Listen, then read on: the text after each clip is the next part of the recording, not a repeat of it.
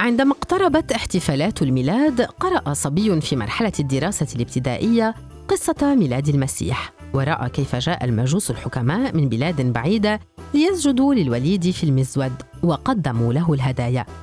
وقبل عيد الميلاد بأيام قليلة حلم أنه يسير مع بعض رعاة البسطاء ولما سألهم عن وجهتهم أجابوه أنهم ذاهبون ليروا طفلا ولد حديثا فسار معهم حتى وصل إلى مزود يرقد فيه طفل صغير فأدرك فورا أن حلمه عاد به ألفي سنة إلى الوراء وأنه يزور بيت لحم وأن الوليد الراقد في المزود هو السيد المسيح. وعندما اقترب الصبي من الطفل كلمه الطفل من مزوده فاندهش ولكنه سمعه يقول له بوضوح أريدك أن تقدم لي ثلاث هدايا. فأجابه بحماس سيسرني أن أعطيك حلتي الجديدة التي أهداها لي أبي بمناسبة العيد. وسأهديك قطاري الكهربائي الجديد الذي اشتراه لي عمي بمناسبة العيد. وسأهديك الكتاب المصور الجميل الذي أهداه لي خالي بمناسبة العيد أيضا. فقال الطفل الراقد في المزود أنا أريد ثلاثة أشياء غير هذه الأشياء الثلاثة التي ذكرتها. أريد أن تخبرني ما قلته لوالدتك عندما سألتك عن كوب اللبن الذي كسرته.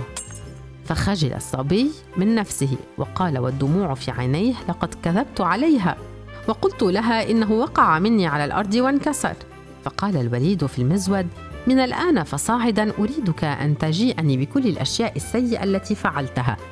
إني أقدر أن أساعدك بأن أغير مسار حياتك.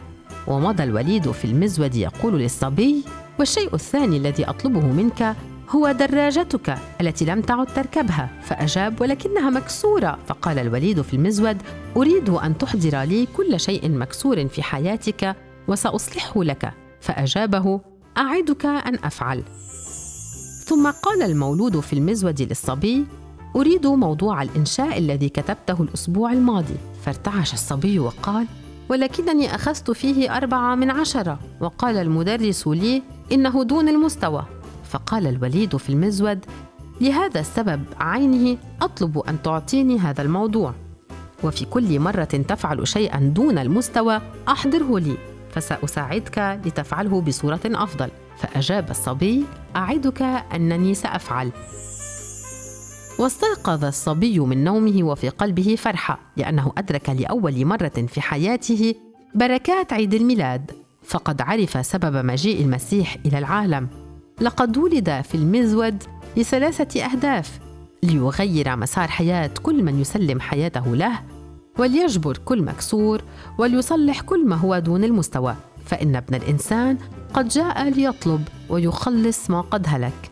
وهذا هو مجد عيد الميلاد الذي يمكن أن يكون من نصيب كل واحد منا اليوم.